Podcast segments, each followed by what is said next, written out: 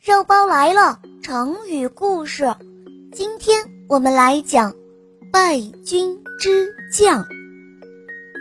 在楚汉战争的时候，汉军大将韩信打垮了魏王豹之后，继续攻打投靠楚军的赵王歇。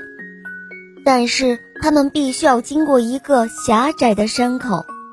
赵王的谋臣李左军向赵王献计说：“这里道路狭窄，汉军的辎重一定是拉在后面。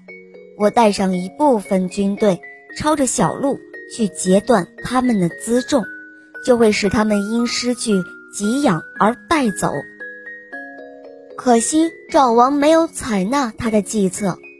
韩信攻克赵王之后，向作为俘虏的李左军请教了一些问题。李左军谦虚地推辞说：“作为败军之将，我怎么可以受教你呢？”这个成语就是指打了败仗的将军。败军之将就是打了败仗的将领，现在多用于讽刺失败的人。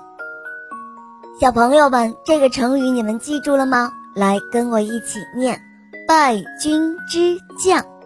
好了，小朋友们，今天的成语故事就讲到这儿了。